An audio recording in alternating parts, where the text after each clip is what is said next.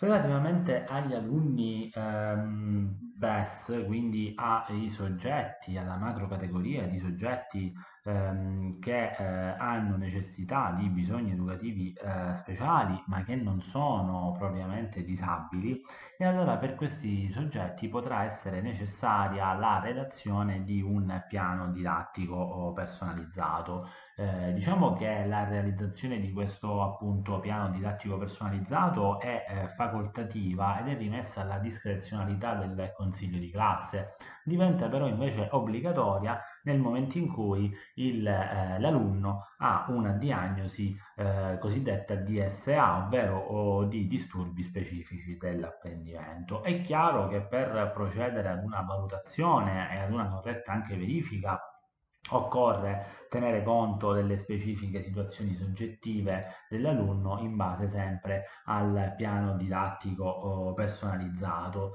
E eh, per quel che riguarda appunto le attività didattiche e le prove eh, d'esame eh, occorrerà andare ad utilizzare tutti gli strumenti metodologici e didattici sia di natura compensativa che di natura anche dispensativa eh, per eh, diciamo uniformemente a quanto previsto dal piano didattico personalizzato.